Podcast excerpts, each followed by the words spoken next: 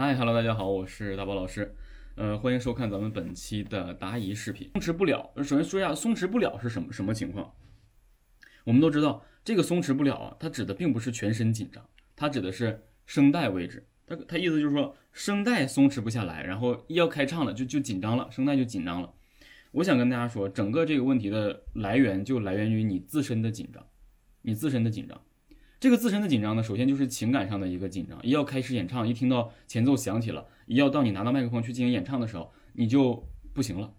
不行的时候呢，其实啊，我们仔细想啊，人在上台紧张的时候，他有几种反应。如果现场呢热一些的话，暖和一些的话，因为我我也经常去演演出嘛，而且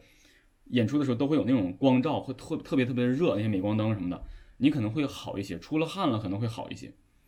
最怕的时候就是说你又紧张，环境又冷，人一冷就哆嗦，对不对？紧张会更容易让人哆嗦。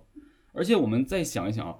人冷紧张的时候会打哆嗦的时候哪儿会紧张？他不是说身体都蜷缩，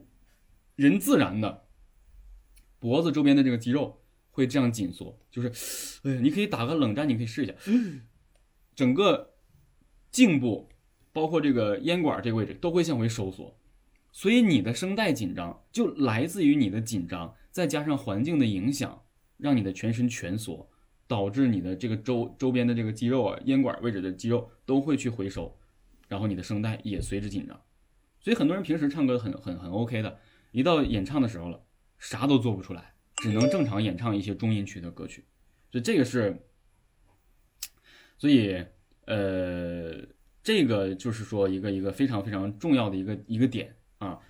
那我想跟大家说的就是，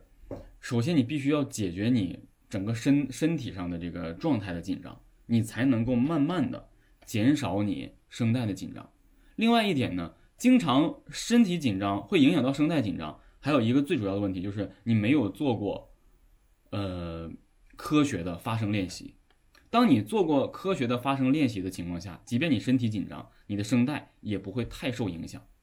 就是当你通过这个发声练习有了一个非常科学的位置，比较饱满的声带周边的肌肉啊，那你就不太容易被你外在的紧张所影响，这个就是非常重要的一个点。所以呢，练习才是根本。你不能说你平时唱歌很厉害，你上台你就你就可以拿出你平时的状态，是不可能的，这绝对是不可能的啊！就是再不要脸的人他也不可能，因为很多明星他每次上台都紧张，但是他能够对抗紧张的，就是他演唱的能力。就是他演唱的能力，紧张只是一种情绪，但是你能力基本上如果练好了，不会被紧张情绪所所大部分影响，影响个百分之十左右也还差不多啊。所以希望大家能够多多的去进行练习。